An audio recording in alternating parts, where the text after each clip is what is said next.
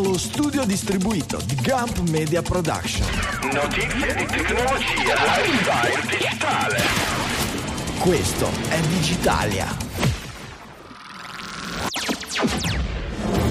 Settimana del 5 febbraio 2024, il mondo nell'era post DMA, le prime esperienze con Vision Pro, Mark Zuckerberg l'ha fatto di nuovo, ma anche podcasting, pirati, floppy disk. Questo è molto alto e scaletta per un'ora e mezza dedicata alla notizia, quella digitale, all'italiana. Dalle mi studio di Guria 1 di Sanremo qui è Franco Solerio. Dallo studio di Milano Isola Michele Di Maio. E dallo studio di Milano Città Studi Francesco Facconi. Buongiorno a tutti, bentornati all'ascolto di Digitalia. Buonasera ai miei colleghi in Time Sync. Noi registriamo di sera. A proposito, se volete coglierci sul fatto, quando registriamo siamo in diretta audio sui nostri canali con la app per iOS potete ascoltarci con Alexa, dal sito potete ascoltarci, potete anche guardarci mentre registriamo su Twitch e YouTube se la baracca funziona. La baracca funziona, Michele? Ma questo lo vedremo quando, finché non affondiamo. Benissimo, siamo, è, è, sempre la risposta. È bello, l'ottimismo è proprio. è la risposta che qualsiasi comandante vuol sentirsi dire quando chiede al secondo ufficiale tutto a posto di sotto, tutto asciutto. Eh. Eh, per ora, finché, finché non è tutto bagnato. Tutto eh, perfetto, e eh, siamo così, siamo messi così. Allora, la settimana scorsa eh, avete fatto certamente un bel excursus sul, su DMA e sulla risposta. Ne abbiamo giusto accennato brevemente. eh, esatto. sì, eh sì, cacchiarola sulle mosse di Apple, tutte le modifiche che ha fatto ai suoi contratti per i sviluppatori, le opzioni in più, l'apertura a browser esterni, eccetera. Erano, sono arrivati i primissimi commenti a caldo. Eh, questa settimana abbiamo letto qualche commento un pochino più, eh, eh, più lento, più riflessivo. In particolare, eh, mettiamo link, in link nelle note dell'episodio, quello di Steven Sinofsky Steven Sinowski a capo dello sviluppo di Windows, per cui dalla parte opposta della barricata, che eh, con un articolo che è più un saggio che un articolo cerca di, e devo dire ci riesce bene a far capire quello che può essere il punto di vista di Apple, che può essere un po' l'ispiratore no, di, queste, di, queste, mosse così, così fortemente criticate un po' in giro per il mondo. Sì, in realtà tu hai detto commento a freddo, ma in realtà credo che Steven Sinowski abbia iniziato a scrivere a caldo quando eh, è uscita la notizia.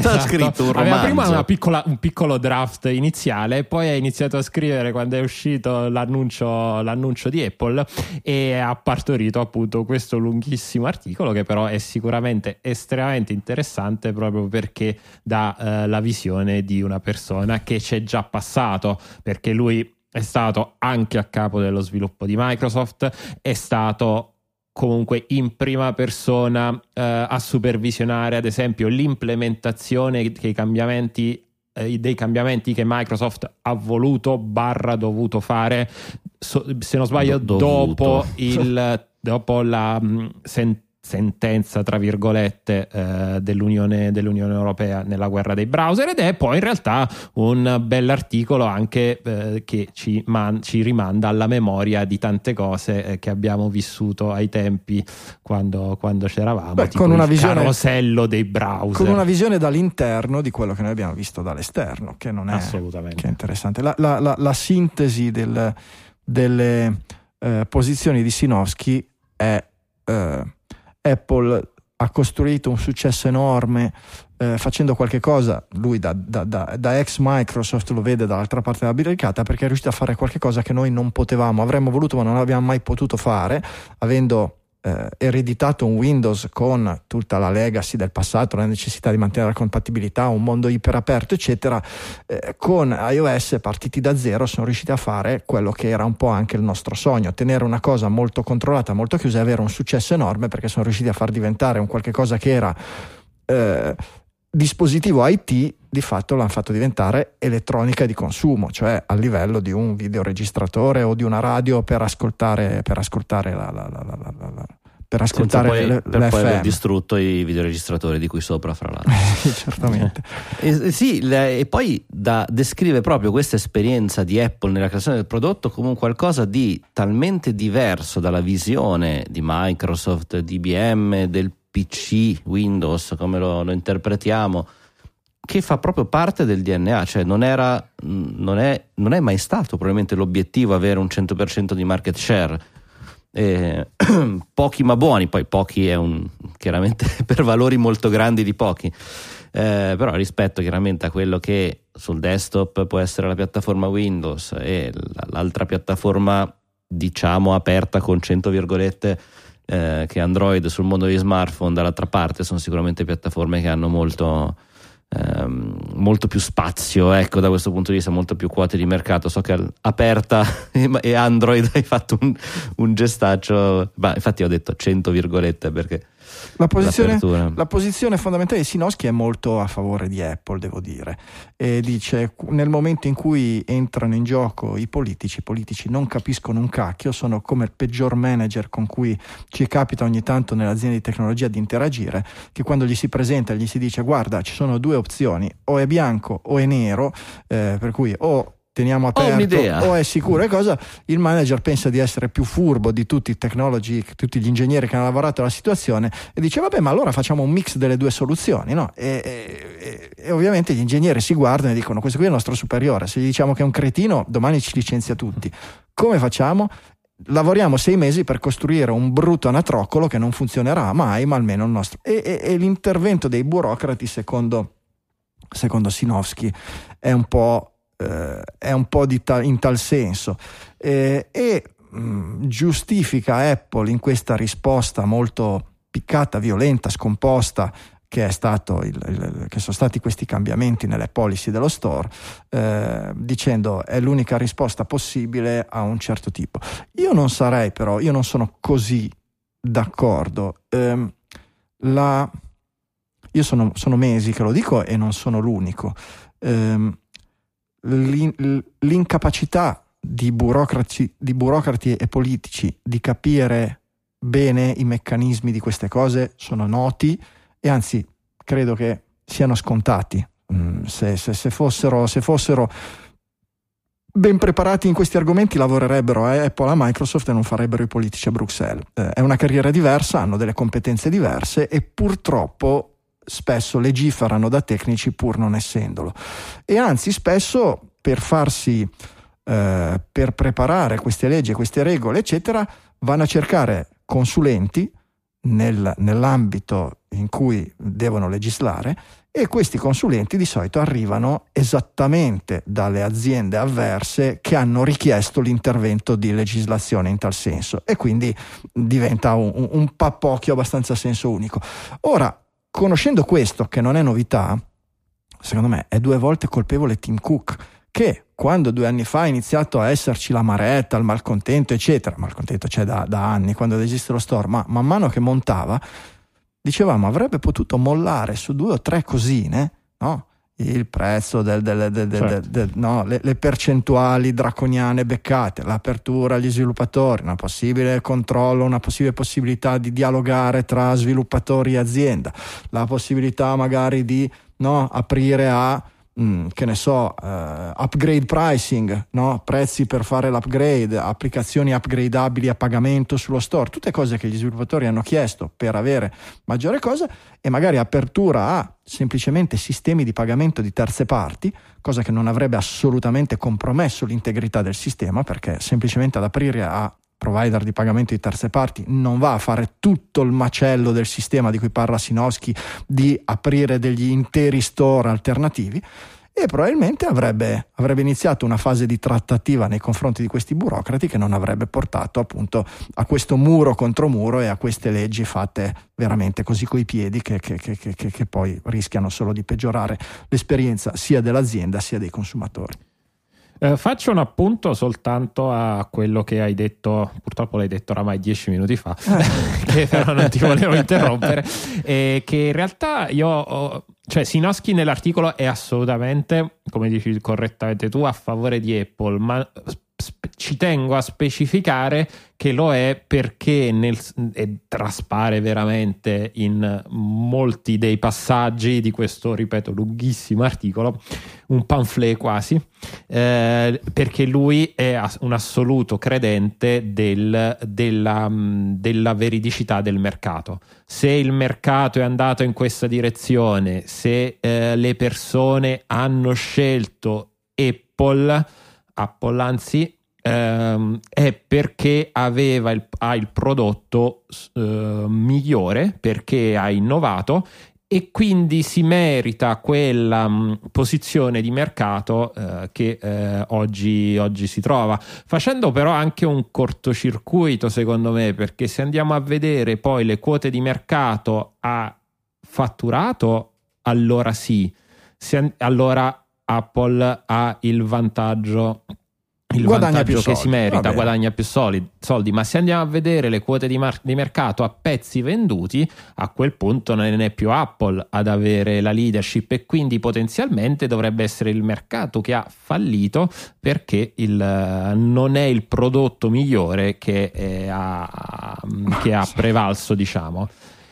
E prevalso è prodotto migliore per lui, in realtà questo traspare molto bene dalla sua descrizione, lui dice per me questo tipo di impostazione eh, che leva il pensiero del, di certe complessità tipiche dell'informatica eh, ha chiaramente per lui ha questa attrattiva e lui quindi è per quello che dimostra, però dice anche che Dice, se qualcuno non vuole il giardino cintato, l'impossibilità di installare, lo store unico e tutta una serie di altre cose, c'ha un'opzione, un'opzione che ha il 60% di quote di mercato, eh, paesi di più in paesi di meno, che è Android. Poi è un duopolio, sono due mondi eh, con tante similitudini e tante differenze, però esiste un'alternativa. Per cui, da questo suo punto di vista, dice chi apprezza Apple lo fa perché il prodotto è buono per lui, chi non lo vuole non deve per forza starci attaccato, sì, può diciamo fare qualcos'altro. Il discorso del mercato, il discorso del successo, che poi è relativo, come dice Michele, ha più successo uno che vende poco e guadagna più di tutti, messi insieme, o uno che vende tantissimo e guadagna niente. Eh, è sempre relativo, ma qui il discorso è, non è solo un discorso di rapporto tra utente e azienda che produce, è un discorso di ecosistema che è il nucleo di DMA e DSA. Nel momento in cui il tuo prodotto di successo è un ecosistema, non puoi guadagnare sia da produttore, non dovrebbe esserti concesso guadagnare o comunque non devi esagerare nel tuo guadagnare, sia da possessore, gatekeeper, no? padrone dell'ecosistema, sia di, da partecipante dell'ecosistema. È come Amazon no? che fa la store, tutti i commercianti del mondo gli fanno avere successo, dopodiché lui frega tutti i commercianti del mondo facendo i prezzi più bassi o dando delle condizioni peggiori agli altri commercianti che a se stesso. È il solito discorso. Eh, se, se, se io se io vendo sigarette al prezzo più basso e guadagno certo. più di tutti gli altri produttori di sigarette del mondo, posso dire che il mercato mi premia perché comprano tutte le mie sigarette. Ma se lo faccio perché lo faccio in uno stato dove esiste ancora la schiavitù e la manodopera mi costa zero, allora forse il legislatore ha un motivo per intervenire. E lì il discorso è un po' lo stesso.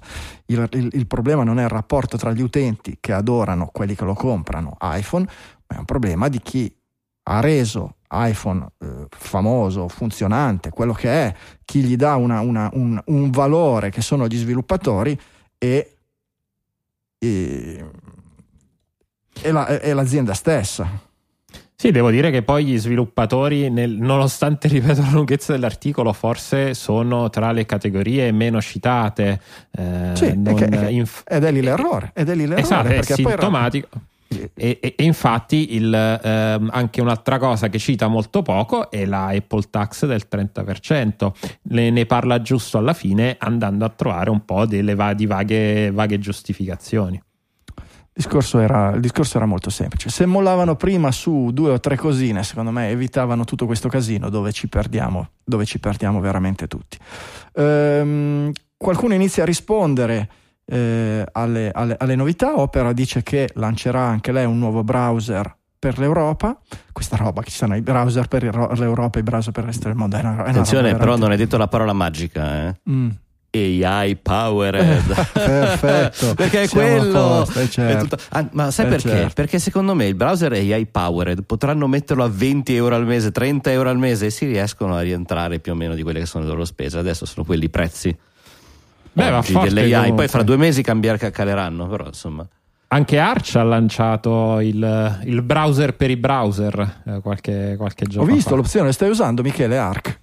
Eh, allora, ci ho provato, però ci sono due problemi su Windows. Il primo è che funziona solo su Windows 11 e il mio PC non ha i requisiti per Windows 11 e ho provato a installarlo sul PC del lavoro e però è ancora troppo, ancora troppo immaturo per me. Oh, eh, yes. ci sono delle piccole cose banalmente l'iconcina delle estensioni che non è possibile pinnarla in giro. Poi oramai sono molto fan del, dei plugin per Firefox per la navigazione ad albero con tab e sottotab. E quindi essere bloccato con la loro soluzione è un po' troppo restrittivo. Entra, ti entra un po' tra le Molto tra le figo, cose. però mm, non ancora. Io, io, lo uso come browser primario da un po' di tempo, ma l'opzione nuova che ti fa, fa l'auto browsing con l'intelligenza artificiale non ho ancora neanche provata. Mi Anche fa... perché quella mi sembra che è una, un'app mobile dedicata. Quindi è, ah, è solo per mobile quello? Sì, sì, per, per ora questa funzione, ma okay, sta rientrando poi nel pacchetto di, okay. eh, di servizi sempre di più orientati all'AI. Quello è il il cuore, appunto AI powered. Quando parlavamo appunto di quelle che sarebbero state le mosse eh, nell'apertura al side loading eventuale o store di terze parti, dicevamo il rischio più grosso che corre Apple è quello che eh, ad aprire i market indipendenti, gli app store indipendenti siano gli altri big. Eh, è ovvio che dicevamo se Zuckerberg apre uno store alternativo e dice alla gente l'unico modo in cui puoi installare Facebook è attraverso il Metastore, eh, quello porterebbe un mucchio di gente verso il Metastore. Quindi l'obbligo di aprire le, le, le difese verso altre eh, store. Certo, quindi la, come dire, Facebook sarebbe diventato un cavallo di Troia enorme. Eh, Zuckerberg ha dichiarato che sarà molto difficile che Meta apra uno, uno store a causa delle eh, misure draconiane, appunto delle tariffe draconiane eh, elevate da, da, Zuckerberg? Zuckerberg. Quello che chiede il 47,5% per le sue vendite sui suoi store tipo esatto. Horizon. Esatto, okay. esatto. Anche, chiede anche alla moglie il 47% quando gli dai soldi per fare la spesa si tiene il 47% esatto. di commissione. Ma sì, sempre lo stesso che nel, 20, nel, prossimo mese, anzi, dovrà far uscire un comunicato stampa tipo quello di Apple, vedremo cosa si inventerà. Esattamente, okay, sempre quello. Ok, va bene, scusami, no, volevo essere e sicuro. Lì è sempre che... Cicero Prodomo sua, eh, non c'è dubbio. Cioè, ragazzi, la, la tassa di Apple è, è, è, può sembrare pesante, no? Cos'è? 50 centesimi ogni prima installazione dopo il primo anno. Per gli store indipendenti non vale il discorso del dopo primo il primo anno. milione. Quindi... Dopo il primo per... milione, ma per, dopo il primo anno primo anno è o qualcosa no, no, ah, no, dopo il primo milione anno, basta. Sì, sì, okay. eh, sì, per gli store per gli store indipendenti non vale il milione, per cui dalla prima so installazione caro. paghi già. Eh, per cui è una, è una bella botta, apparentemente, ma è una bella botta per Spotify, che non fa un euro di profitto da quelle installazioni. Il, il... È una bella botta per il Digitalia Store. sì, per carità, certo, come no. Il, per Zuckerberg, cioè il volume d'affari che raggiunge Zuckerberg tramite l'applicazione sulla piattaforma iOS credo che sia il suo principale canale di, di guadagni. Ricordiamo che Google, per avere il, la priorità nella casella di ricerca su iOS, paga 2 miliardi di dollari all'anno. 2 miliardi di dollari all'anno di tassa. Mille milioni. E Ho fatto 2 miliardi e mezzo lascio. Ecco, perfetto. E se li paga vuol dire che non ha problemi. Se l'applicazione di Zuckerberg viene installata in 100 milioni di dispositivi all'anno, eh, pagare 50 milioni di dollari a Zuckerberg per continuare a essere o essere con un'app come decide lui, con le caratteristiche che vuole lui, non ostacolate dallo store, è, è, lì, è, lì, è lì che cazzo. Cioè, eh, esatto. Secondo me è questo il problema, perché non è così, no, non è 50 centesimi. È che comunque la review ci sarà, sì, le API la, saranno la, quelle. La review non sappiamo ancora quale sarà e le API eh, sì, probabilmente. L'applicazione per registrare le telefonate non la vedremo. Esatto. L'applicazione per registrare le telefonate non sono sicuro. Le app di Cydia non le non vedremo, o di Cydia. Di Cydia non te lo so dire, di Cydia non te lo so dire perché sono tutta un'altra serie di problematiche. Eh, per aprire un tuo store devi mettere lì un milione di dollari cash come, come per cui non credo che il tizio di Cydia ci abbia ah, un La modalità spiona di Uber non tornerà, cioè secondo me tutte queste cose la che abbiamo commentato negli anni tornerà secondo me sugli store eh, alternativi sta diventando il bingo questa, questa sì, sì, sì, sì, ma è, è interessante. Allora, non tornerà... Chiamate al telefono Max, quadernino rosso, iniziamo a scrivere, vai. Non lo so, sono, sono, credo che appunto ci sia. Stanno giocando a scacchi. Cioè, Zuckerberg quando dice così, o no, certo. Microsoft, perché Sinoschi, che era dentro Microsoft fino all'altro ieri, ha difeso Apple in tutti i modi. La tizia che lavora, che è la, la Sarah Bond, che è la presidente della sezione Xbox di, eh, di Microsoft, Microsoft, ha detto la, la policy di Apple è un passo nella direzione sbagliata, cioè ha fatto tutto un tweet completamente contro, appoggiato ovviamente da Daniel Eck. E, ehm, è ovvio che tutti stanno cercando di tirare acqua al loro mulino e, e, e, cercando di dire alla comunità europea, quelli pro Apple, oh guardate che avete fatto una porcata, qui la, la, la, il telefono diventa una schifezza. Quelli anti Apple o concorrenti con Apple che la tirano per la giacchetta e gli dicono hai visto che Apple ti prende per il culo, devi farla più cattiva, più cattiva, non, non, non approvare, fagli la multa con quello che hanno fatto. E stanno giocando, stanno, ci stanno facendo una guerra senza esclusione di colpi l'uno con l'altro penso sì, mi, mi stupisce che si facciano queste guerre nel momento in cui devono ancora appunto uscire gli altri gatekeeper che eh, certo. eh, comunque sono lì pronti e uh, vedremo, vedremo, ne avremo di che chiacchierare. Vision Pro hanno iniziato a consegnare i Vision Pro alla, agli primi fortunati negli Stati Uniti eh sì, è stata una settimana molto attiva da questo punto di vista perché poi veramente se ne è visto di ogni sia a livello di recensioni che a livello poi di meme. Vision diciamo Pro meme. out in the wild, diciamo così, in ogni, in ogni situazione e quindi da chi lo usa per girare in strada, sia per, sia per registrare i TikTok, ma chi invece poi ha iniziato appunto a girare per strada facendo tutte le varie, tutte le varie gesture. Ma sta, sta, e... ti, ti, stai riferendo a quello lì che lo fa mentre, guida, mentre non guida la Tesla, mentre la Tesla si guida. Mentre esatto, non, non guida per il arrivare... Cybertruck, cioè già uno che ha il Cybertruck. per arrivare lui che è tipo il dio, del, il dio della settimana, che è quello che guida il Cybertruck con il Vision Pro.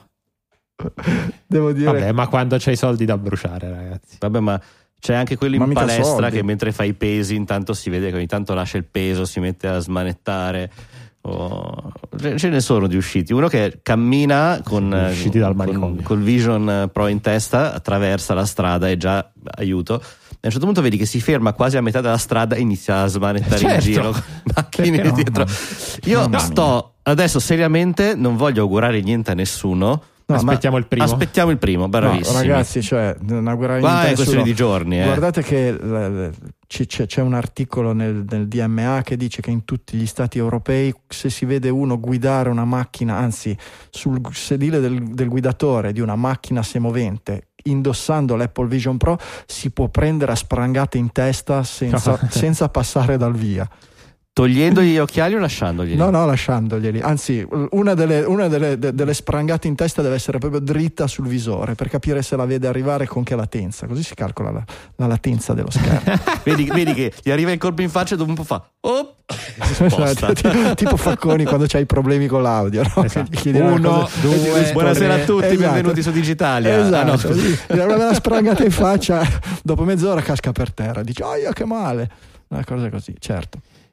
Eh, Però chi lo, chi, lo ha, chi lo, ha, usato eh, sicuramente parla di una, almeno il, riassunto dell'idea che mi sono fatto è comunque del non plus ultra della tecnologia ma che comunque non è la realtà, cioè non hai tutta una serie di limitazioni su questo schermo che è eccezionale ed eccellente ed è il migliore che c'è, con una latenza di 12 millisecondi, quasi più bassa della latenza del, della, sprangata. Della, della, sprangata, ma anche del cervello, del cervello umano, però poi te lo togli e dici ah ma non era così la stanza, la stanza sì, era molto più luminosa, non la realtà un, non è quella. Non c'era un cretino che ballava su TikTok con, con, l'Apple, con l'Apple Vision Pro addosso. Ah no, ce l'avevo anch'io, eccolo.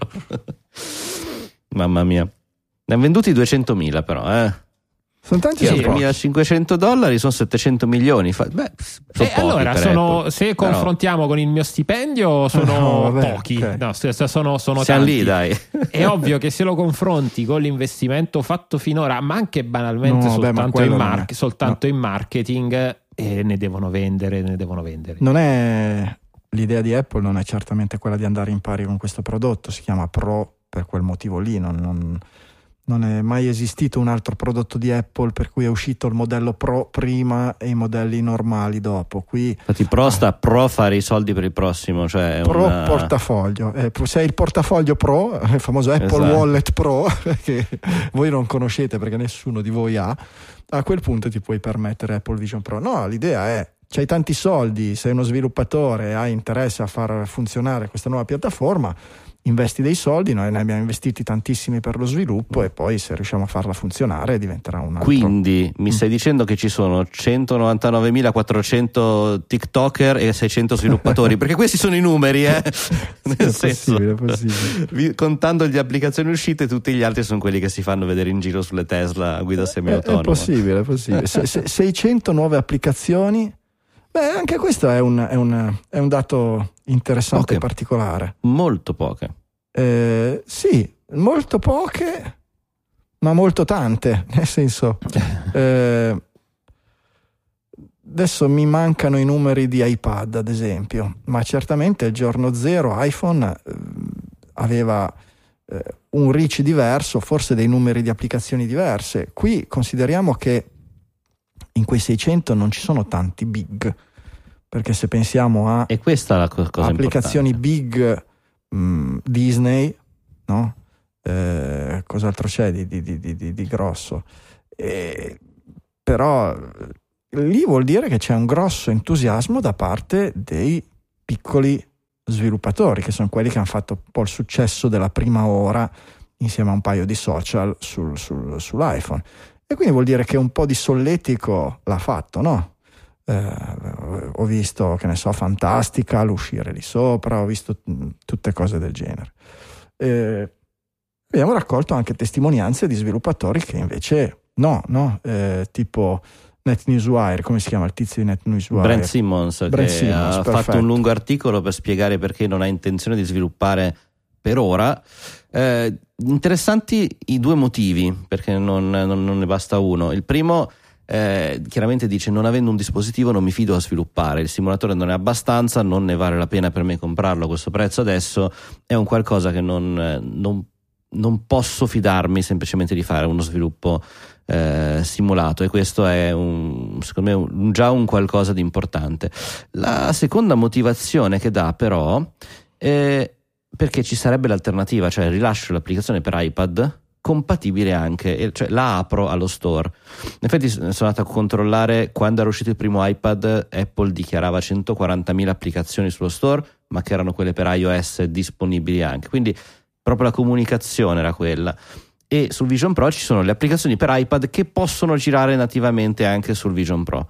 Però anche lì l'esperienza è che nessuno finora ha ancora detto come girano queste applicazioni, girano bene, danno un'esperienza. Un tizio eh... l'ho letta una, questa sera l'esperienza, tizio che non mi ricordo che app sviluppa, ha detto ma non mi fidavo tanto perché non ho il Vision Pro, l'ho, ho provato sul simulatore, l'app funzionava, però ho detto ma prima di aprirla a tutti messo, ho messo una versione su test flight e ho invitato solo un mio amico eh, che ha il Vision Pro e ho detto inizia a provarla tu e a vedere che cosa succede. L'app senza sì. Nessunissima modifica, il tizio l'ha avviata e gli ha wipato tutta la libreria di iCloud. okay. Al che ha detto ma quasi quasi finché non ho un Vision Pro per fare un po' di debugging in locale, mi sa che non apro la cosa. Allora, se la per iCloud Wiper Pro va bene, se no c'è qualche problema, dipende. Magari esatto, era la funzione dell'applicazione. Che... pare proprio di no, pare proprio di no. Difficile è che un bug vada a fare una roba del genere, un bug di una cosa che dovrebbe essere differente solo per interfaccia utente. Però così è, così è cosa. Amici cari, abbiamo un nuovo abbiamo un nuovo, una nuova vittima del Google Graveyard, bisogna scavare una nuova fossa. E questa è una roba che non è uno di quei prodotti stra-abbandonati, mm. che è una roba che usiamo spesso. No, usiamo saltuariamente, ma quando ci serve, ci serve. E come? Ed è Google Cache. Quel sì. bottoncino che quando fai una ricerca su Google compare il, il link, eccetera, e clicchi, e di fianco c'era prima scritto abbastanza visibile copia cache, poi l'hanno iniziato a nascondere, però c'era ancora per chi sapeva trovarlo, che ti faceva vedere l'articolo che aveva visto il eh, Google, in alcuni il casi crawler. senza il paywall, ma questo me l'hanno comunicata, questa cosa non è che certo. la conosca bene. Ehm, adesso è sparito per motivi misteriosi, apparentemente per far spazio sugli hard disk. Questa cosa mi convince relativamente Avevano poco. il Synology pieno a Google. Eh, allora, eh, effettivamente. Quanto è grosso il Synology di Google? mi sa un pochino. Ars Technica dice per liberare qualche petabyte dagli hard drive. A parte che se c'hai qualche petabyte libero, come lo riempi? Quindi, già che c'hai gli hard drive. Eh, a me sa che comunque le copie cache Google deve avere da qualche parte per indicizzare, no? Se no boh, mistero. Però sì, insomma, apparentemente eh, io ho la teoria che in realtà sia quello che dicevo prima, forse che la copia cache permetteva di vedere cose che normalmente gli utenti non vedono dei siti, perché giustamente per far leggere testi, contenuti, notizie a, al motore di ricerca spesso gli si danno cose che ad altri si dà solamente dietro pagamento del gettone. Quindi eh, può darsi che la chiusura sia una cosa su pressione da parte dei, è una mia ipotesi, totalmente non legata da nessun fatto, ma... Eh, effettivamente quando devi accedere a un documento su un sito che è momentaneamente a gambe all'aria o definitivamente a gambe all'aria, Google Cache era, era una fonte insostituibile. Sì, sì. Definitivamente vai su Wayback Machine, eh, esatto. però eh, Google no. Cache sicuramente per le cose invece un po' più istantanee. Che... Eh, esatto, ma sulla Wayback Machine roba di pochi giorni fa non credo che ci sia. Se nessuno l'ha salvata, no, infatti, quindi assolutamente ci vuole. È un peccato. Eh, per il momento esistono modi, cercando su internet, dei, eh, si possono creare dei snippet nel ancora. browser. Sì.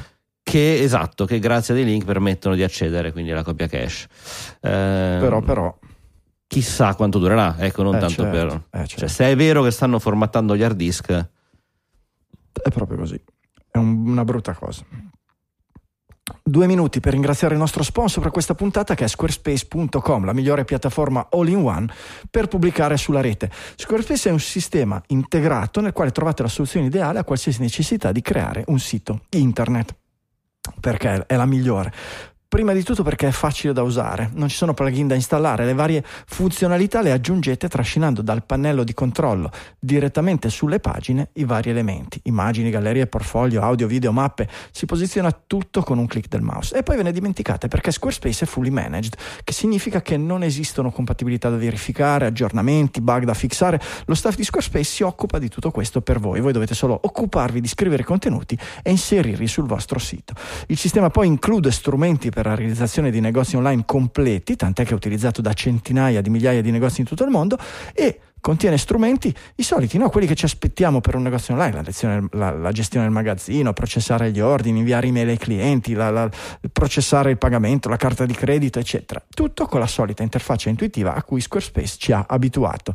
Inoltre Squarespace fornisce design unici e originali, con molte opzioni di Siri sta zitta, con molte opzioni di personalizzazione che rendono il vostro sito assolutamente unico senza dover installare un singolo plugin. E se avete problemi, supporto utenti 24 ore su 24, 7 giorni su 7 vi rispondono direttamente dall'ufficio di Squarespace. Porta accanto rispetto agli sviluppatori. Che abbiate un problema tecnico complicato o una richiesta semplicissima, loro sono lì per aiutarvi 24 ore su 24, 7 giorni su 7, anche se siete in trial gratuita, perché sì, potete provarlo gratis senza neanche mettere la carta di credito. Andate su squarespace.com slash digitalia e la attivate, lo provate quanto volete. Se lo abbandonate che non vi interessa ve ne dimenticate, non avete messo la carta di credito, non avete nessuna sorpresa. Il giorno però che vi viene in mente, oh cacchio, devo fare questo, devo fare quello, devo fare il sito per l'amico che me l'ha chiesto, per la garetta di mio figlio, lo sci club, eccetera, ricordatevi di Digitalia che è il posto dove avete sentito parlare di Squarespace ed è anche il codice coupon che vi dà diritto al 10% di sconto sul costo del primo acquisto. Per cui ricordatevi, codice coupon al momento del checkout, scrivete digitali e avete 10% di sconto sul costo del primo acquisto, che sia il servizio di sito internet o che sia un nome di dominio, che è l'altra categoria di cui si, eh, di cui si occupa Squarespace. Grazie Squarespace per aver sponsorizzato anche questa puntata di Digitalia.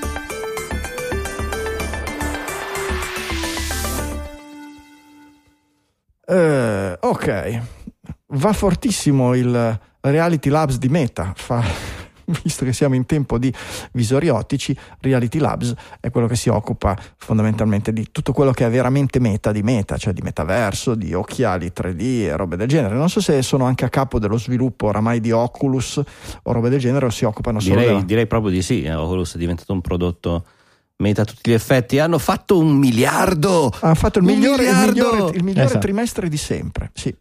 Cioè, un miliardo in tre mesi è come lo stipendio di Michele, cioè tantissimo. Assolutamente. Fantastico. E hanno perso più di 4 miliardi. 4 miliardi. Vabbè, non è che si può avere tutto in bilancio. Cioè, io non ho fatto economia, ma è importante quanto guadagni, non quanto spendi, esatto, giusto? Cioè, alla fine della fiera un miliardo guadagnato. No, niente, hanno, hanno, licenziato comunque negli ultimi mesi, oramai anche siamo oltre l'anno, comunque in maniera, in maniera importante. Facebook poi in realtà ha fatto una trimestrale molto molto molto positiva. Uh, il resto di Facebook ovviamente ha fatto una trimestrale molto molto positiva, le azioni sono salite, but uh, la parte del, appunto, del Reality Labs non è andata benissimo, chissà che non abbia qualche tipo di traino dal Vision, dal Vision Pro, non lo so, stiamo qua, stiamo qua per vederlo, ma ho qualche dubbio. Beh, il, il, traino può essere quello, ho provato il Vision Pro, è bellissimo, ma non c'è l'unica cosa che potrebbe interessarmi, cioè il porno, e devo cercare un occhiale 3D alternativo. sul, sul meta c'è il porno? Senza gambe. C'è il porno senza gambe? Okay, è vero, sai che meta senza gambe, no?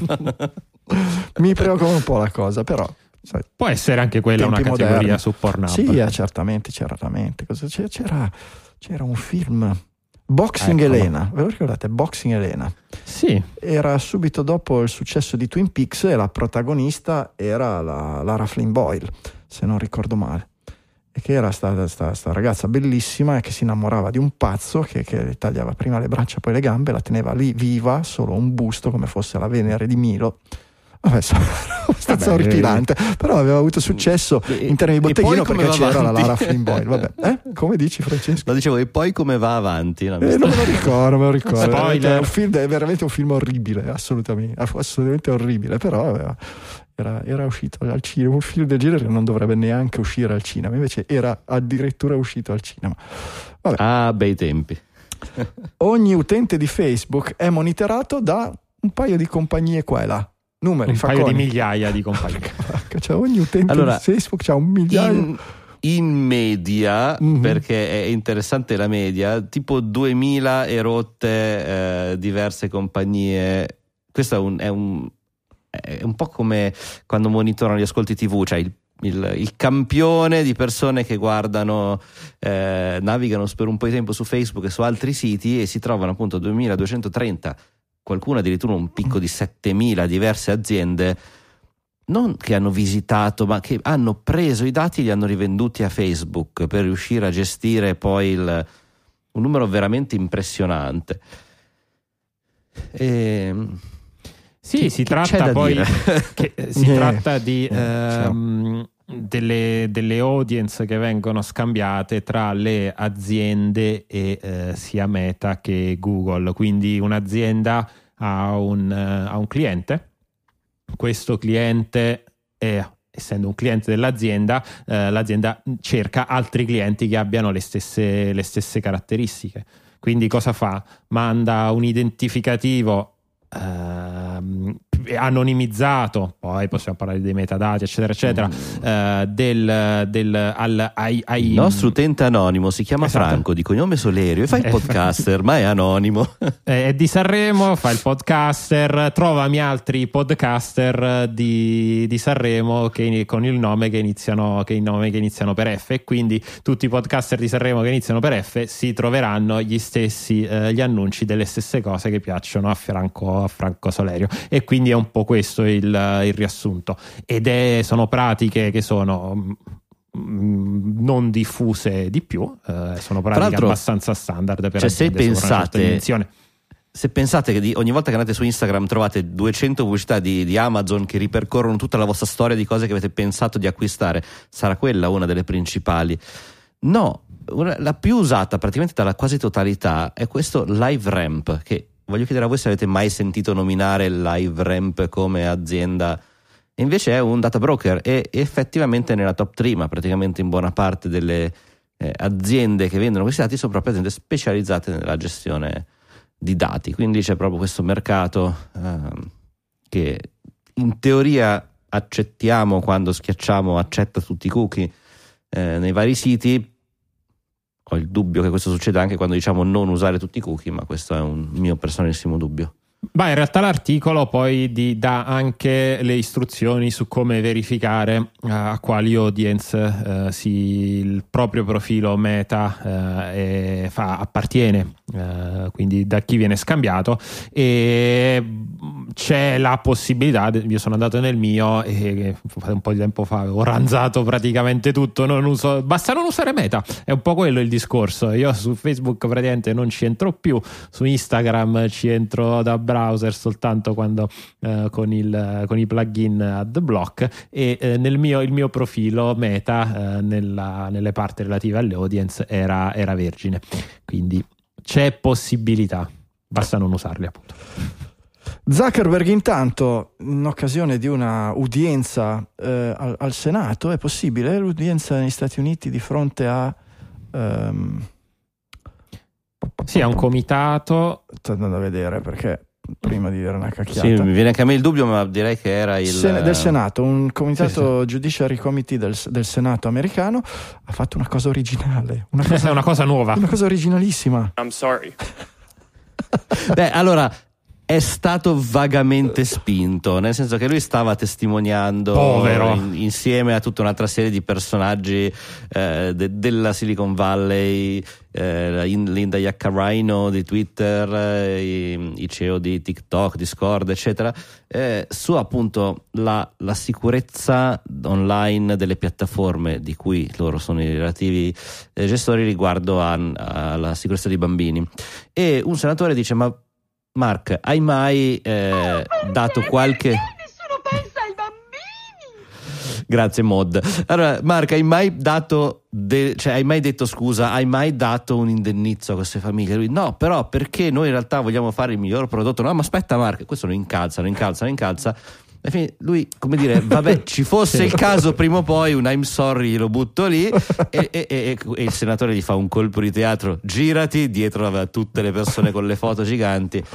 E quindi le foto erano tutte famiglie i cui figli sì. erano o stati bullizzati o si erano suicidati in seguito a episodi di bullismo o di, di ricatti a sfondo sessuale roba del genere sui, sui, vari social. E quindi lui dimenticandosi per sbaglio il microfono dall'altra parte, però si è girato e ha, detto, ha fatto un bel discorso che si è sentito molto poco, hanno cercato di alzare il volume con un fruscio di fono terribile, però vabbè, insomma, ha chiesto scusa e ha detto Detto che però stiamo facendo il possibile per migliorare le moderazioni ed è per questo che abbiamo delle leading technologies poi tema del, sul tema della moderazione facciamo più di tutti quanti bla bla bla bla bla. L'audizione deve essere stata un po', se, se ci pensate, un po' come dire, buffa la situazione perché eh, c'erano tutti questi eh, tutti questi capoccia delle varie aziende, no? c'era Zuckerberg, c'erano i vari, eccetera, e c'era la, la, la Yaccaraino eh, tutti lì eh, che venivano no, scuoiati vivi dai vari speaker che dicevano voi avete fatto questo, voi avete fatto quello, voi avete questo, voi avete fatto quest'altro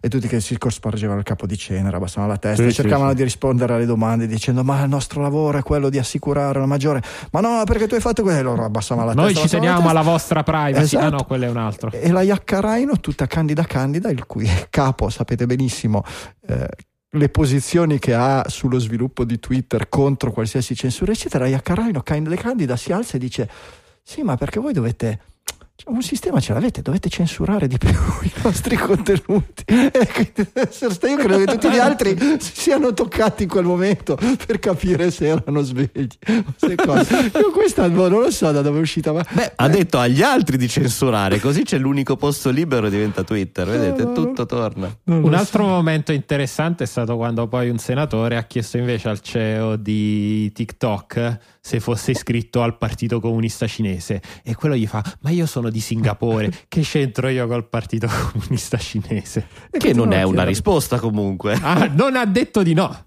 ah, esatto perché c'era, eh, c'era il meme del tizio che diceva sono giapponese no? E lui è uguale, lui è Singapore. Sono giapponese. Eh, Singapore. Prossima volta che, che, che le vostre che le vostre gentili metà vi trovano a letto con, con un'altra o vi colgono sul fatto, voi dite io, so, sono, la io sono come la prossima volta. Io sono non, non, non, non dico a voi, dico a quelli all'ascolto, qualche birichino che ogni tanto viene sgammato con le mani alla marmellata c'è.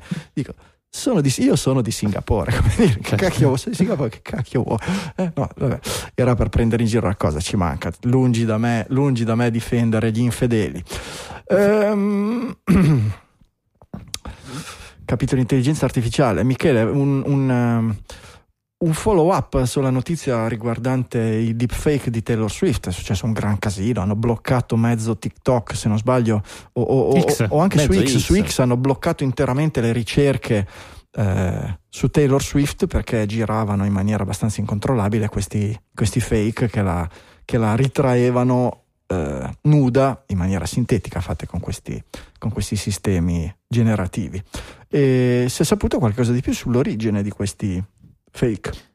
Sì, esatto, è, fatta, è, stato fatto un lavoro, un lavoro, di ricerca e come tante cose su internet è emerso da... Rullo eh, di tamburi? Da, da, esatto, rullo di tamburi da Uber, no, non è vero, no. da 4chan, da 4chan eh, in particolare una challenge su 4chan aveva generato appunto tutta una serie di, di contenuti in questa, in questa, direzione, però l'avevo detto anche l'altra volta, For, su 4chan oggi era Taylor Swift, però veramente ultimamente ci sono molto molto spesso, quasi quotidianamente, si trovano poi dei thread in cui le persone mettono magari il, la foto da vestita della collega, della compagna, della compagna, di scuola per farsi creare poi il sì, deepfake. qua la challenge è stata quella di riuscire a generare dei eh, prompt, e lì che si sono sfidati gli utenti di, di 4chan, che bypassassero le misure di sicurezza, perché sia generare un'immagine con Taylor Swift che un'immagine nuda e tutto quanto sono delle eh, cose abbastanza sono capaci tutti ok sono capaci tutti perché hanno scoperto che nello specifico bastava dire Taylor cantante Swift e si riusciva a generare una foto di Taylor Swift. Questo è uno dei trucchi utilizzati. Che è un po' quello che cerchiamo di fare alla fine di ogni puntata quando proviamo a creare il, l'immaginetta per la puntata di Digitalia, però ecco, esatto. con temi diversi. Eh vabbè, eh, quindi un, bel, un bello di internet eh, è esatto, quello che ci esatto. vuole per... Ma il, il, CEO di 4chan c'era se al comitato del Senato? non l'avevano visto. invitato. Non so se esista un CEO di 4chan, come sia la, la reggenza, come sia la...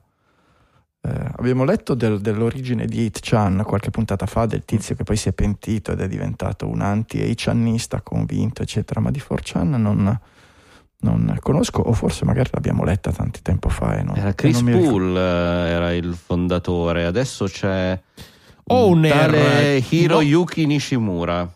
Esatto, ha un nome e un cognome. È un ragazzo giapponese, chiaramente, o non di Singapore, Singapore. a questo punto, okay, non perfetto, lo sappiamo. Perfetto, ok. È un uh, imprenditore dell'internet che ha fondato un sito giapponese chiamato 2Channel e adesso lavora a 4chan, cioè il numero Perché... di canali aumenta, no?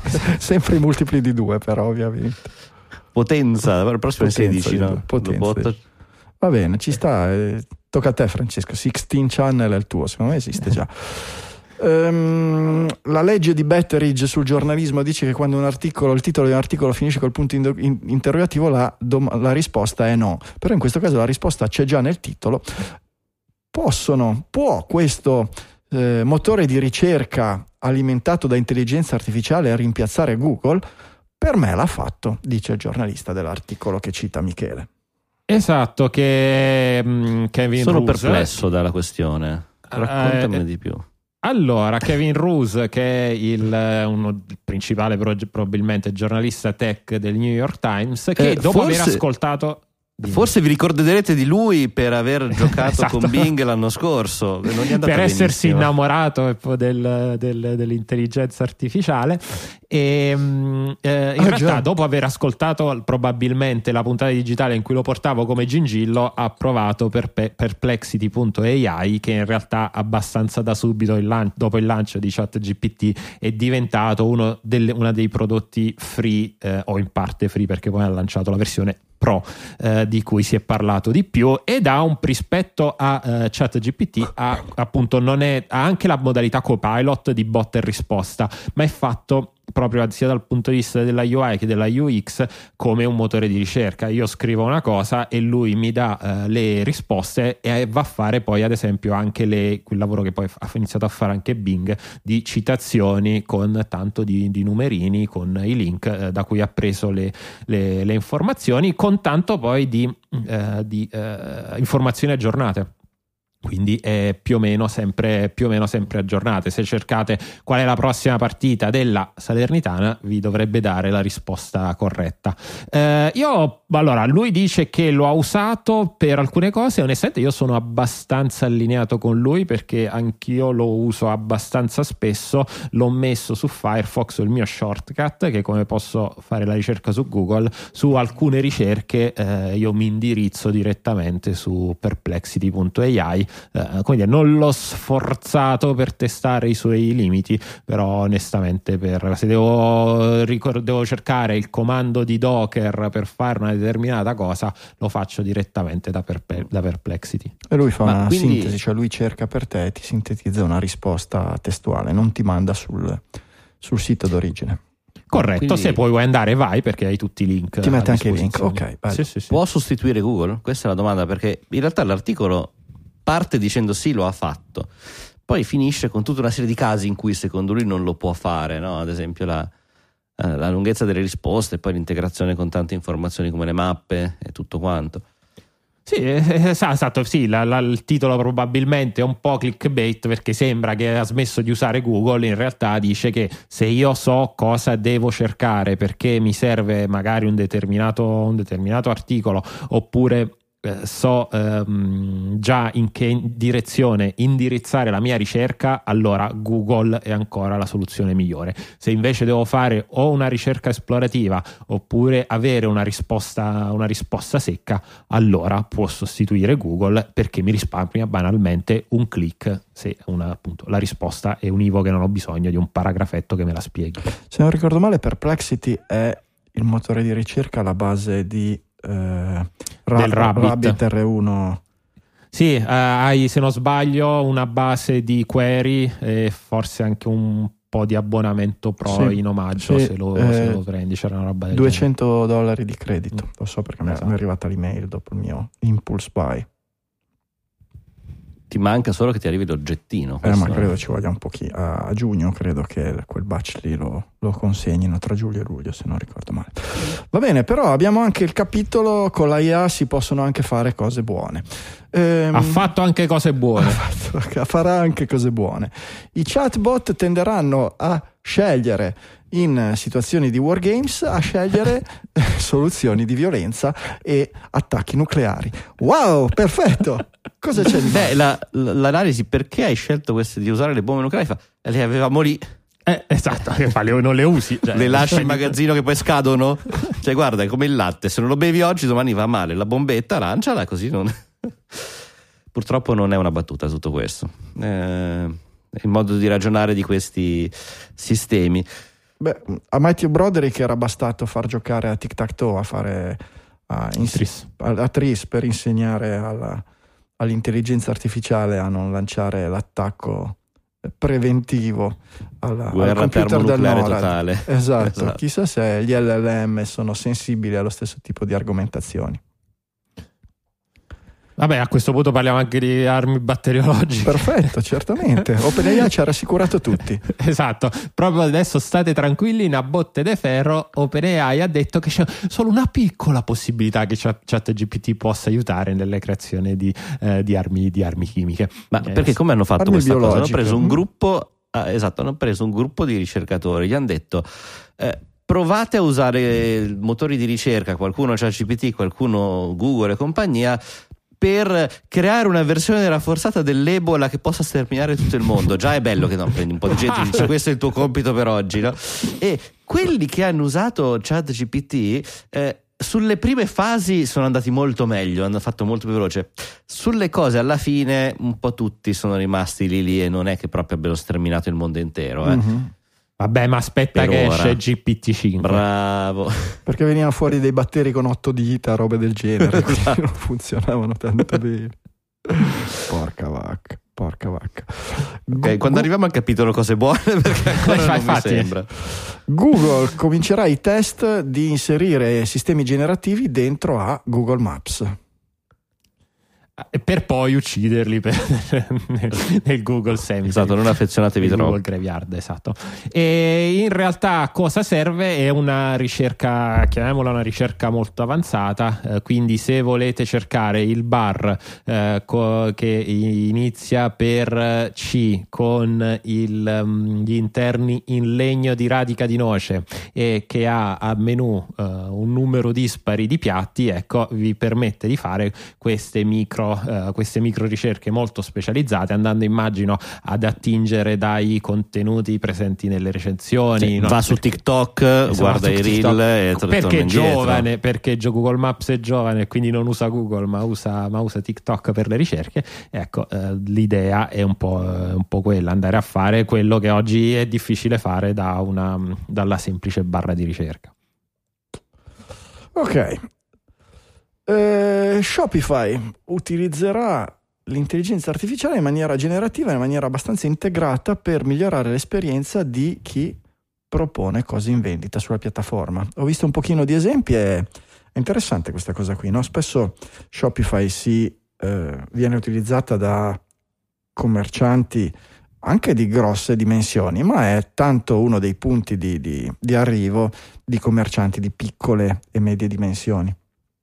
Sì, che quindi non hanno tutta la conoscenza, l'expertise per fare solo, anche... art direction, copyright tutte queste cose che comunque esatto, sono professionalità. Esatto, esatto, esatto. Per cui no, gli, metti il, eh, gli metti la foto del prodotto, lui te la migliora, ti dice ti ci metto io uno sfondo eh, adeguato che si integri bene sia col prodotto che col tuo sito, mi dici mi scrivi un pochino una descrizione, io te la allungo, te ne faccio una versione piccola, una versione lunga, cioè tutti strumenti generativi per rendere più agevole la presentazione delle cose. Ovviamente non è ancora, eh, non è ancora in utilizzo, ma si chiamerà Spotify Magic and Sidekick. Sono due prodotti paralleli.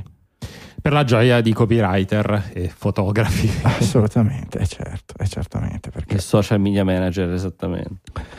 Uh, di Nightshade, uh, questo sistema di, di, di watermarking, watermarking, Michele, c'è qualcosa di, di molto uh, rilevante, di molto nuovo in questa Uh, no, è una uh, diciamo che più che, più che watermarking, uh, loro lo hanno. È un, è un, progetto, è un progetto di ricerca. water poisoning. In, realtà, direi. esatto, si chiama, lo hanno chiamato water poisoning. Infatti, il nightshade è una pianta, è una pianta velenosa. E cosa fa nel momento in cui um, contiene dei, l'immagine eh, che viene generata, protetta immagino da copyright, eh, contiene dei dati che fanno andare fondamentalmente in pappa il, uh, l'LLM che sta provando ad allenarsi su que, sull'immagine, sull'immagine, stessa. Ok, cioè fondamentalmente vede fischi per fiaschi. Eh, esatto. Più sono il numero di immagini con questo tipo di avvelenamento, più il, il per quel tipo di immagini il sistema va, va fuori rotta. Sì, la speranza è che a quel punto la sorgente dati, quindi se uno le pubblica sul proprio sito, quel sito dopo un po' diventi inaffidabile, venga tirato via, salvaguardando il copyright per qualità del contenuto più certo, che per certo, certo. esigenze legali. Certo, certamente. Uh, qualche minuto dobbiamo ringraziare i nostri produttori esecutivi. Uh-huh.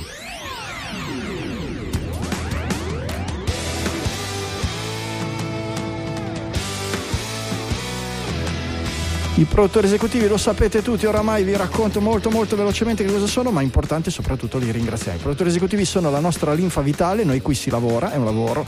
Io passo la domenica a mettere a posto le notizie che tutta la settimana il sottoscritto e i miei colleghi leggono, spulciano, vagliano, pensano, meditano, eccetera, e poi tutti lunedì sera non c'è santo che tenga, ci si vede davanti ai microfoni e si registra una puntata 365 giorni all'anno, quando facciamo un po' di vacanze cerchiamo di prepararvi degli speciali per tappare i buchi, questa è una dedizione che un semplice hobby non ha. E qual è la differenza tra un hobby e un lavoro? Che fa tornare qualche cosina in tasca a chi lo fa. Non deve essere per forza un primo lavoro, non deve essere per forza un mega stipendio, ma nel momento in cui torna qualcosa in tasca che serve a coprire le spese e a dare quel minimo di gratificazione, e eh beh, è ovvio che tutto il giochino è più facile che vada avanti. Ed è per questo, è questo il segreto di Digitalia, questo è il motivo per cui Digitalia va avanti da 15 anni, perché voi, ascoltatori, in una soddisfacente, non ottima, non eccellente, non buona, ma soddisfacente percentuale, capite questo meccanismo e con la vostra generosità mandate avanti la baracca.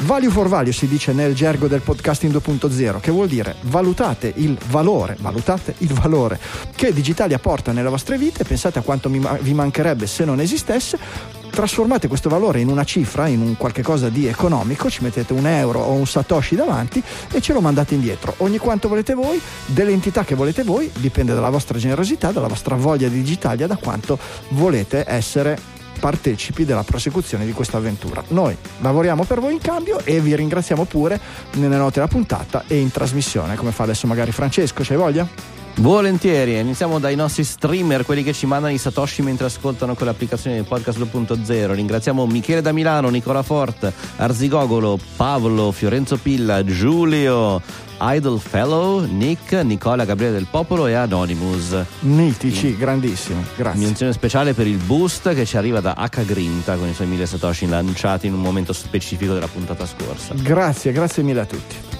E ringraziamo un po' i nostri executive per Perpetual, bravissimo, Perpetual executive producer, coloro che tutte le settimane, casco il mondo, anche loro ci fanno arrivare la don- loro donazione. Un euro da Manuel Zavatta, uno da Davide Tinti, uno da Manuel Zavatta di nuovo. Recupero la settimana scorsa. Due da Nicola Gabriele del Popolo, grazie, grazie, Mitici. grazie.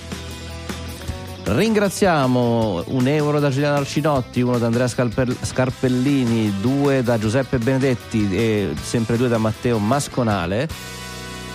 Grazie. Arriviamo poi nel gruppo delle donazioni ricorrenti da 3 euro tutte, tutti i mesi con uh, ringraziando Danni Manzini, Riccardo Peruzzini, Paolo Boschetti, Roberto Esposito, Diego Venturin, Michele Olivieri, Matteo Faccio, Alex Ordiner, Antonio Turdo, Davide Fogliarini, Cristian Fabiani, Federico Bruno, Simone Pignatti, Danilo Sia, Matteo Arrighi, Roberto Barison e Nicola Pedonese. Mitici, grazie di cuore, grazie davvero. 4 euro tutti i mesi, grazie mille. Arrivano anche da Marcello Piliego e Maurizio Verrone, Grandi, mentre 5 grazie. da Roberto Tarzia, Stefano Gussi Innocenti, Matteo Molinari, Michele Coiro, Cristiana Marca, Sandro Accinapura e Adriano Guarino. Grandissimi, grazie, grazie davvero a tutti i mesi. Grazie anche per i loro 5,32 da Flavio Castro e da Marco Francesco Mauro Zambianchi. Grazie di cuore. Entriamo nella zona dei grandi produttori della uh. puntata 709 con 10,05 euro da parte di, Andre- di Alberto Fasoli. Grazie che arriva prima invece dei 10 euro puliti eh, di Ma ricorrenti. tre trattini ah ricorrenti ok infatti c'è l'algoritmo di ordering qua del mitico tre trattini personaggio misterioso che prima o poi scopriremo non scopriremo chi lo sa mai. eh, certo. o, si chiama, o magari si chiama meno meno meno chi lo sa. Di 11 euro ricorrenti arrivano da Fabrizio Bianchi grazie mille. Grazie e Fabrizio. questo è uno nuovo mi piace un sacco 11,23 da Il Pirata alle Chuck pa, grandissimo. pa, pa, persone importanti. 12 euro ci arrivano da Andrea Draghetti grazie grazie 50 e che lo rendono il lead executive producer della puntata Giampaolo Frello che ci manda anche un messaggio, a me piacciono tanti messaggi, quindi lo voglio leggere. Anche quest'anno il mio podcast di riferimento non solo per l'informazione digitale, ma, brutto a dirlo, anche per approfondimenti che dovrebbero essere appannaggio dell'informazione tradizionale. Continuate così! Continua Grazie. così Giampaolo e tutti gli altri. Grazie Giampaolo, in realtà vedi doppio lead executive producer perché è un errore mio. Questa settimana Andrea Draghetti sarebbe il lead. Giampaolo ci aveva mandato una donazione il 5 gennaio. Il 5 gennaio lo script nuovo che scarica la roba da PayPal era proprio nuovo nuovo, aveva un bug e ovviamente si era perso la donazione di Gianfranco Frello perché l'aveva fatta direttamente tramite l'app per, per, per, mobile e non tramite il link che mettiamo sul sito e per qualche motivo PayPal la classifica in maniera diversa e non era. Per cui dobbiamo ringraziare postumo Giampaolo, è brutto dire postumo però, dobbiamo ringraziare in ritardo Giampaolo Frello e eh, Andrea Draghetti come lead di questa settimana. Ragazzi, i metodi ci sono, sono sul sito, potete anche andare direttamente su digitalia.fm slash donazioni oppure c'è il link in cima alla pagina per aiutarci, PayPal, Satispay, bonifico bancario, Bitcoin on chain e metodiche del podcasting 2.0, i metodi sono tanti, voi dateci una mano che noi continuiamo a lavorare per voi.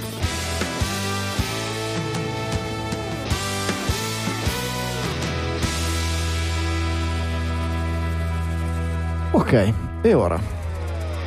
Big in Japan. Eh, o bug in Japan, a seconda dei, dei, punti di vista. Cosa succede in Giappone?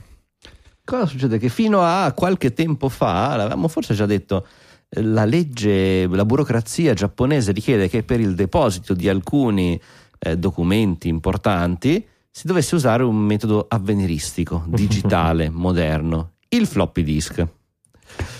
E tutto questo fino a ora, perché da ora, da qualche giorno, fondamentalmente si può anche non usare per forza più. Si può ancora usare, eh, attenzione. in realtà disk. no, in realtà è, è, è ho, proibito. Ho avuto una tirata d'orecchie, no, non una tirata d'orecchie, ho avuto una segnalazione da, proprio da Giampaolo Frello, il produttore postumo di cui parlavamo prima. No, che, che ritarda- no ritardatario no, neanche noi ritardatari, vabbè insomma. che hai chiamato anche Gianfranco nel frattempo, ma va bene. Giampaolo, eh, io sono ovviamente sono completamente rintronato. E, um, vive in Giappone, per cui osservatore privilegiato. E dice è che è quello che ci ha messo un po' ad arrivare la donazione. Eh, esatto, esatto, esatto. Ed è arrivata anche un po' tutta bluastra attorno, perché Giampaolo mm. lavora nell'ambito della ricerca per la fusione nucleare, per cui tutte le donazioni okay. che ti manda c'è la, la, radiazione di, la, la, radiazione di Cerenkov attorno, certamente.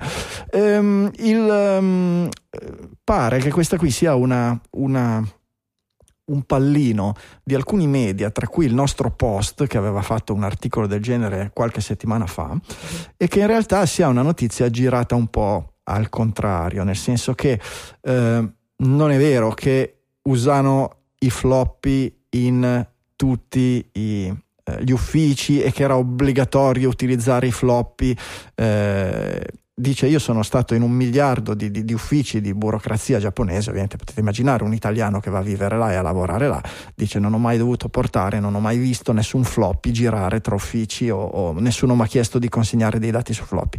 La legge era diversa, la legge parlava di un supporto fisico. Le richieste fatte a determinati uffici, neanche tutti, andavano per forza consegnate su supporto fisico. Il supporto fisico poteva essere floppy, ma poteva essere un CD, un DVD-ROM, una chiavetta USB o robe del genere. Ora questa modifica dice che non è più obbligatorio, ma si può utilizzare metodi telematici e trasmettere in via telematica. Per cui il fatto che prima usavano tutti il floppy era obbligatorio, adesso il floppy muore perché i giapponesi l'hanno vietato, è un po' una gonfiatura per. Però ci fa pensare ai floppy e ci piace perché ogni tanto pensare ai floppy. Comunque è bello pensare che ancora adesso il MacBook Air in Giappone venga venduto con lettore di floppy integrato. non si sa mai. Senza il CD-ROM perché quello mai, ma il lettore Japanese, floppy ancora c'è. Japanese Edition. Si scherza chiaramente. A me piacerebbe avere un lettore, lo diceva Giampaolo oggi mentre mi scriveva di queste cose qua, avere un lettore di floppy compatibile con il Mac per fare una edizione limitata di Digitalia in floppy. Mm. Prendiamo una puntata storica de- delle prossime, che ne so, la 700. Quante ne servono? La comprimiamo a bestia. La comprimiamo a bestia e la mettiamo Oppure su... in MIDI, la possiamo fare in MIDI. Il MIDI per fare la voce è un po' problematico, Michele. Non è, proprio, non è proprio. Però esatto, la mettiamo sul floppy, facciamo 100 copie e le vendiamo, basta, finito, e mandiamo via o le regaliamo, che ne so, eccetera, e vediamo che cosa succede. Tra mille anni vediamo quanto, quanto valgono quelle coppie, perché noi tra mille certo. anni ovviamente saremo ancora qui a... Postumi. Eh, cioè, postumi, in quel senso decisamente postumi. Eh, vabbè. A leggere ancora i floppini che ci sono. Mi sa che per le puntate digitali ci vogliono questi. Vi ricordate i zip drive? Parlavamo di, di zip e gli jazz i jazz. Esatto, Fai un po' farlo scattare che avevano la, la, cosina che scattava, c'era clac, no, clac, fammi sentire. Facciamo il momento AMSR della puntata. ah. No, non va più. Si è rotto l'elastico. Abbiamo rotto la molla dello zip di Francesco. C'è anche il drive ancora. Eh, in garage da qualche parte che si accenda poi non ne sono sicuro. Eh, figurati. Lo zip si rompeva dopo una settimana che lo compravi era di una fragilità assoluta era quello blu esatto io mi ricordo di aver chiamato l'assistenza di iOmega uh-huh. e aveva il famoso click of death uh-huh. che a un certo punto i dischi iniziavano a cliccare e mi hanno chiesto l'assistenza gentilmente di passargli il lettore al telefono per sentire il click e decidere se mandarmi quello nuovo. Fantastico. È stata un'esperienza. Mi passi il lettore al telefono, è stato bellissimo. Grazie ancora a Yomega. sul lettore. esatto. Una cosa del genere. Fantastico. Va bene. Eh, Joe Rogan ridiscute la sua esclusiva, il suo contratto con Spotify, viene rinnovato per 250 milioni di dollari con la clausola che non è più un'esclusiva, ma che può essere eh, distribuito anche su altre piattaforme.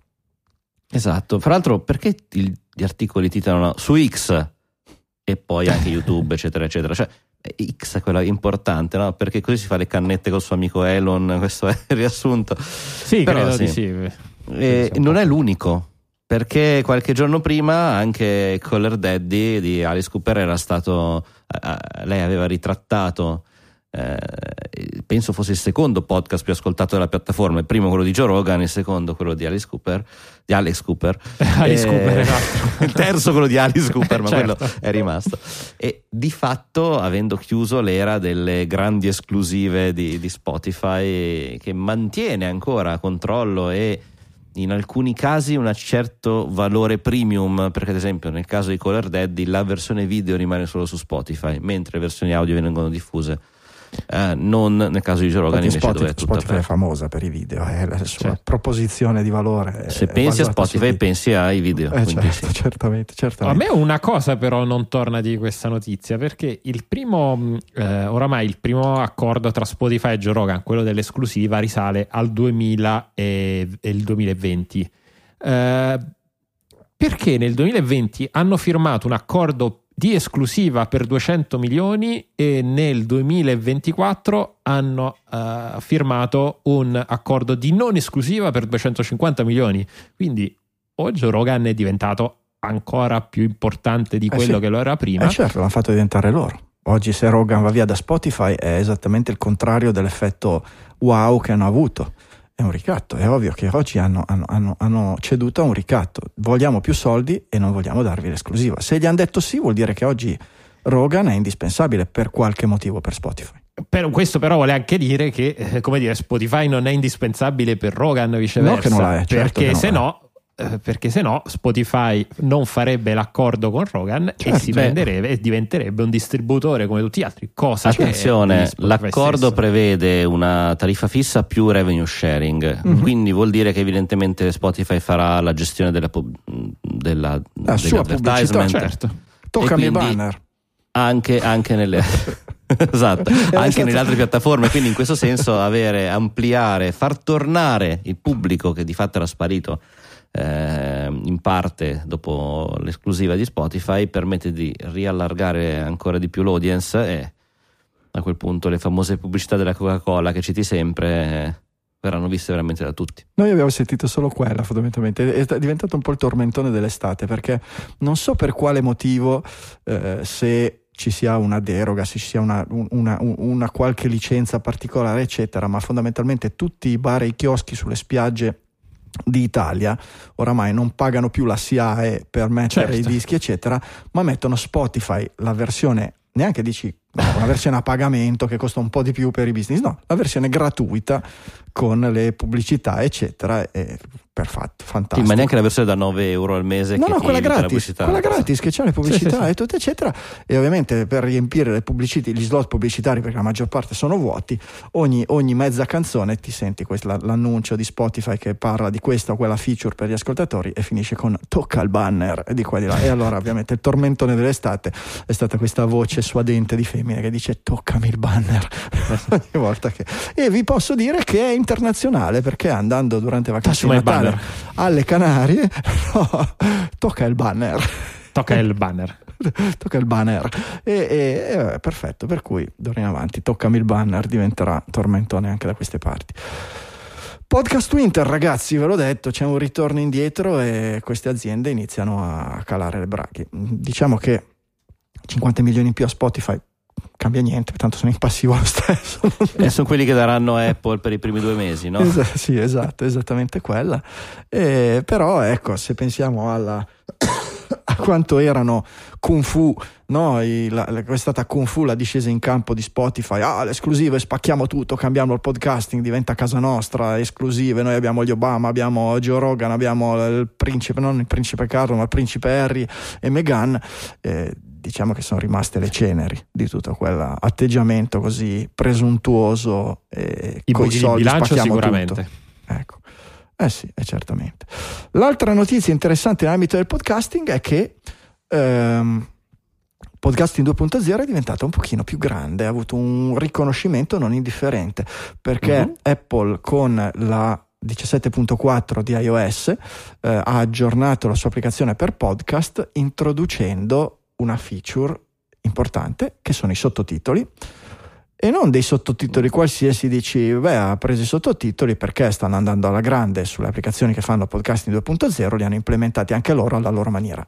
No hanno implementato lo standard del podcasting 2.0 indicando su Podcast Connect e sulle varie press release, sulle varie istruzioni per i podcaster, di andare a implementare proprio la specifica del namespace podcast, che è quella, il prodotto, linkando proprio nelle sue pagine di, di istruzione alle pagine di podcasting 2.0, facendo intendere che eh, continueranno a monitorare e a valutare se introdurre anche altre delle funzionalità e dei tag eh, proposti e approvati all'interno di Podcasting 2.0, che è una cosa è un, non, non, da poco. Un ritorno di fatto a, agli inizi no? con Adam Kerry che ha contribuito alla partenza proprio della piattaforma podcast di eh Apple, certo. oltre che in generale e quindi beh è una sorta di, valuta, di validazione no? non sono più quel sì. gruppetto sparuto di, di, di, straccioni che vogliono fare podcasting a modo loro e portarlo avanti eh, alle spalle de, dei grossi player che implementano le loro esclusive le loro cose chiuse nel momento in cui Apple la più grossa la prima grossa che ha creduto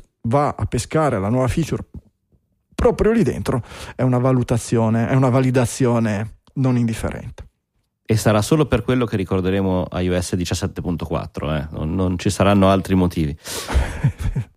Negli Stati Uniti no, qui da, noi, esatto. qui da noi, vediamo, vediamo, vediamo, vediamo, vediamo, vediamo. La piattaforma antipirateria è aperta, è attiva da, da, da ieri, da da Inter Juventus, ma è stata giocata Inter Juventus? No, non è mai esistita, non è mai esistita Inter Juventus, no, no, no, no, è vietata una partita Inter Juventus da un po' di tempo. Va bene, però eh, sono già partiti i primi blocchi per i primi indirizzi a quanto pare, non so con che... Sì, ovviamente un gran buco nell'acqua da questo punto di vista. Eh, pare che uno dei primi IP a essere bloccati è quello di un sito dov'è che l'avevo letto? Era, eh, l'aveva scritto Quintarelli su Quintarelli, esatto. che aveva notato come il primo indirizzo sia stato un che era un, un host, una roba del genere no era un host di un uh, provider lui non dava il nome, qualcuno chiedeva se era un'isola caraibica, eh, che probabilmente sopra conteneva decine e decine di siti, eh, poi sotto chiaramente si iniziavano a fare eh, illazioni su chissà se è un gestore degli agriturismi che sono stati bloccati, eccetera, eccetera. Però l'idea è quella, cioè era un sito ospitato da un, da un normale cloud, quindi con un solo IP più siti, fra cui uno eh, che ha gestito l'offesa, quindi... Perché poi internet ormai è tutta così. Eh. Infatti. Esatto, ma ecco, il nostro timore quando avevamo raccontato della legge dell'Agicom era ma come si farà a evitare appunto indirizzi P condivisi, eh, server multi-host, eccetera? Non Cosa si... succederà agli altri ospitati? Non si evitano, si ora lo sappiamo. come l'elefante nel negozio di cristalli. Fantastico. La cosa buona perlomeno è che l'Agicom poi ha eh, fatto uscire una procedura di reclamo. Quindi certo. adesso il gestore dell'agriturismo di qui sopra potrà dire no, ma veramente è il mio sito, non è... Pe- peccato che nel frattempo perde una settimana di fatturato perché se va bene, non credo. Eh, certo se va bene una settimana. E nel frattempo poi tutti i gestori del pezzotto uh, hanno messo in piedi, hanno avuto il tempo poi di mettere in piedi un sistema che cambia tipo IP ogni 30 secondi. Ma sì, ma ragazzi, cioè, sono dieci anni che abbiamo Pirate Bay che è bloccato e continuiamo a andarci tutti e cosa, ma scherziamo. Vabbè, se metti a continuare a mettere il blocco col DNS. Poi. Ma scherziamo, ma con tutto quello che Cos'è vuoi. questo sì. Pirate Bay di cui ma parlate esatto. sempre? Eh no, niente Francesco. Tu eh, ti il pirata alle sciacche di prima. Eh. Ah, esatto. quello lì, esatto, esatto, esatto. Niente più rumba per Jeff Bezos. L'Unione Europea gli ha detto no, no, no. Uh, vi ricordate, ne parlavamo oramai, credo almeno un anno fa, uh, c'era la, in previsione l'acquisizione di uh, iRobot da parte di, di Amazon e niente, l'Unione Europea che continua a farsi i fatti di queste, di queste aziende, eh, la, gli ha detto di no e quindi ha detto ok, foldo e ha desistito. Esatto, nel frattempo vabbè, il CEO di, di, di, di iRobot eh, ha preso il suo rumbino e se n'è andato, hanno licenziato 350 persone, quindi tutto bene. Tutto... Anche 94 milioni si è preso perché poi c'era nel contratto ah. una fee di terminazione, quindi se non sarebbe stato portato a termine il, l'accordo di, di, acquisizione, Amazon doveva, era obbligata a pagare ai robot 94 milioni. Cosa Una specie che, di forte che le aziende fanno gli accordi prematrimoniali. per i NEP. Una roba assolutamente totale, va bene. Eh, la guerra tra TikTok e Universal Music ce la lasciamo lì, vediamo se si sviluppa, ma tanto si metteranno d'accordo, figurati, sono i soliti caproni. Eh, Neuralink ha iniziato a installare chip eh, negli umani. Eh, sì, il primo, do, dopo parecchi macachi e, e altri eh, forme animali, la, la, l'azienda, una delle tante ormai di eh, di Elon Musk, quella che si prefigge di estendere le capacità della mente umana, prima o poi integrandole con l'intelligenza artificiale in una direzione o nell'altra, ha avuto l'ok dell'FDA per fare il primo impianto umano eh, di quello che è questo microchip con una serie di eh, sensori che sono di fatto dei filamenti molto sottili che vengono impiantati da un robot direttamente all'interno del cervello del, del paziente, in questo caso un, un tetraplegico che ha deciso di partecipare. Non si sa ancora nulla di particolare se non che il paziente sta bene, poi l'obiettivo di questa ricerca pare essere quello di controllare un mouse su uno schermo, quindi permette di comunicare. E sicuramente già un ottimo passo. Gli obiettivi più grandi sono quelli prima o poi di ridare il movimento tramite arti veri o finti, insomma, a, a queste persone che hanno perso Bestiale è un cipazzo che si infila sotto la teca cranica e che ha, se non ricordo male, 8 microfili, ognuno dei quali ha 20 microcontatti che vengono in qualche modo attaccati a bersagli infilati dentro diversi. proprio. Una roba. Ok. Comincia l'era del cromo di Cyberpunk. Esatto. eh, insomma, eh, come ha commentato qualcuno, un giorno verrà trovato una, una stampa di questo tweet, magari su una tavoletta di, di, di, di pietra, che sarà verrà segnato come l'inizio della fine del genere umano. No, dell'inizio dell'uomo mm. cibernetico, chi lo sa. Ma il commento più bello invece è che questo tweet sembra essere uno di quei classici, classici messaggi eh, che trovi all'interno di videogiochi come Bioshock quando mm-hmm. trovi la, la, il computerino a fosfori verdi che ti fa vedere il messaggio. Esatto. Che cosa è successo che è andato tutto in vacca? Esatto, che ti fa capire esatto. che cosa è successo che è andato tutto in vacca. Va bene, eh, direi che abbiamo da fare un giro di gingilli del giorno. Signore e signori, i gingilli del giorno. I GG del giorno sono i regali digitaliani per i digitaliani. A fine trasmissione Digitalia vi presenta sempre hardware, software, letteratura, qualsiasi cosa che abbia colpito la curiosità, la curiosità delle voci di Digitalia o stravolta la loro esistenza, qualsiasi sfumatura nel mezzo è ben accetta purché siano argomenti tecnologici, digitaliani. Vediamo, facciamo cominciare Michele. Uh, molto velocemente, Volume è un'applicazione per Android che serve a personalizzare eh, l'utilizzo dei tasti volume che dovrebbe avere il vostro smartphone. Uh, di default e nella versione gratuita con il long press del, um, del volume su uh, si va avanti di una canzone se state ascoltando qualcosa sul vostro player, il, vo- il, volume down viceversa vi fa tornare indietro di una canzone, tutto questo ovviamente senza dover sbloccare il telefono, andare in giro per interfacce, è un, uno shortcut. Con la versione a pagamento invece poi è possibile personalizzare questi, questi comandi e inserirne di nuovi come il doppio clic eh, e, così, e, così, via. La trovate sul uh, Play, sul Play Store e non ha bisogno di root, quindi eh, basta il telefono eh, bloccato come ce l'avete di default. Interessante, grazie Michele. Francesco?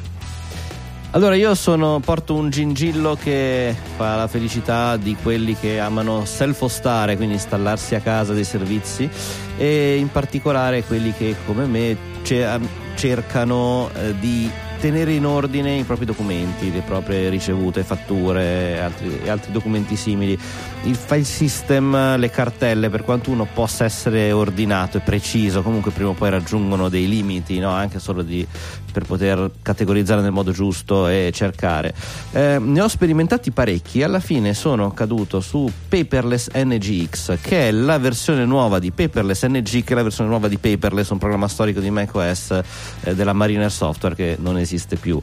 Eh, si installa come Docker, come servizio web e eh, è molto carino, praticamente gli si dà in passo dei documenti, lui chiaramente accetta i PDF ma anche molti altri formati fra cui tutti quelli Office, eh, fa una scansione dei contenuti, anche un OCR nel caso di documenti eh, tipo immagine, quindi non, non, direttamente di testi, ha degli algoritmi di intelligenza artificiale, machine learning in realtà, per comprendere i contenuti e ordinarli, quindi la terza fattura che mettete del, della corrente elettrica dovrebbe capire e poi gli potete anche dire dove mettere i file su disco, in che posizione, eccetera.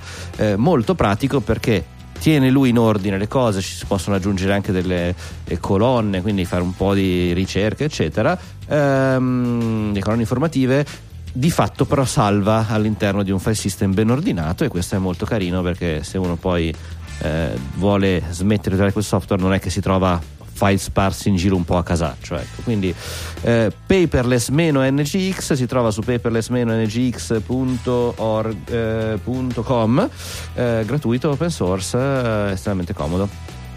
Se è un sistema di intelligenza artificiale possiamo definirlo come il sistema che perde i documenti per voi. o vi cancella iCloud. Fantastico, no, penso che sia, se lo presenta così sarà abbastanza affidabile, immagino. Grazie Francesco. Uh, Cork, Cork è una interfaccia grafica per Homebrew. Homebrew lo conoscete se siete un po' smanettoni sul Mac, è un sistema a linea di comando che vi permette di installare eh, tramite pacchetti in maniera molto semplice tutta una marea di software eh, open source. Ehm, ovviamente Homebrew è tutto a riga di comando e ha tutta una serie di operazioni di manutenzione, di aggiornamenti, eccetera, che vanno anche queste eseguite a riga di comando. Cork vi permette di farle con un'interfaccia eh, grafica intuitiva come quelle che siamo abituati a utilizzare per tantissime altre cose. Particolarità nella distribuzione lo trovate su GitHub. Ehm, se eh, pagate eh, una fee, se contribuite allo sviluppo economicamente, vi mandano direttamente gli eseguibili e gli aggiornamenti più eh, man mano che escono. Um, se invece volete utilizzarlo gratuitamente, vi scaricate semplicemente l'eseguibile, da, eh, vi scaricate il codice sorgente direttamente da GitHub con un comando git clone semplicissimo, lo caricate dentro Xcode e ve lo compilate per conto vostro. Non c'è da fare nessun mastruzzo particolare, tutta la, la, la repository è autocontenuta, non ha neanche submoduli, cose strane da dipendenze da dover andare a rintracciare, a allineare, cose del genere. Lo scaricate, lo aprite dentro Xcode, cambiate il team di sviluppo, mettete il vostro, date archive e vi ritrovate un eseguibile che potete mettere nella cartella applicazioni e aprire tutte le volte che volete per vedere se la vostra installazione di Homebrew è tutta in ordine, se bisogna fare qualcosa di manutenzione o quanti pacchetti ci sono da fare l'upgrade e eventualmente lanciare il comando di upgrade. Si può ovviamente utilizzare anche per cercare nuovi pacchetti, vedere quali sono disponibili, installarli e disinstallarli. Cork insieme a tutti gli altri ingegni del giorno sulla pagina dedicata a questa puntata digitalia.fm slash 709.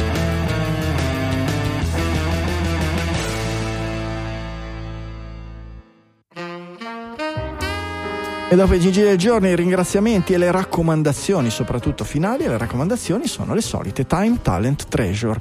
Eh, potete aiutare Digitalia in tanti modi che coinvolgono il vostro tempo, il vostro talento, le vostre capacità o il vostro treasure, il vostro denaro. Potete aiutarci con una donazione, potete aiutarci con il vostro tempo, lo spendete per andare a fare una recensione, una raccomandazione su Apple Podcast per esempio, su un sistema del genere, potete andare a commentare un post in giro per internet o su qualche social parlando bene di digitali o potete parlare di digitali ai vostri amici. Quello è il vostro tempo, il vostro talento, potete creare qualcosa di divertente per digitalia, qualche meme da far girare su internet, fare qualcosa per le robe che ci servono, ad esempio aiutarci a fare un video nuovo di sigla per, il, per, appunto, per le puntate in diretta, aggiornata con il testo nuovo o qualsiasi cosa. Noi siamo qui aperti. Time, Talent and Treasure. Siamo aperti a tutti i vostri aiuti perché ne abbiamo bisogno. Digitalia va avanti con l'aiuto degli ascoltatori da 15 anni e continuerà ad andare avanti solo così.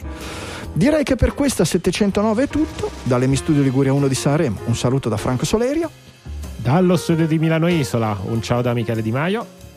Un ciao anche dallo studio di Milano Città Studi da Francesco Facconi. Ci sentiamo la settimana prossima con una nuova puntata di Digitalia.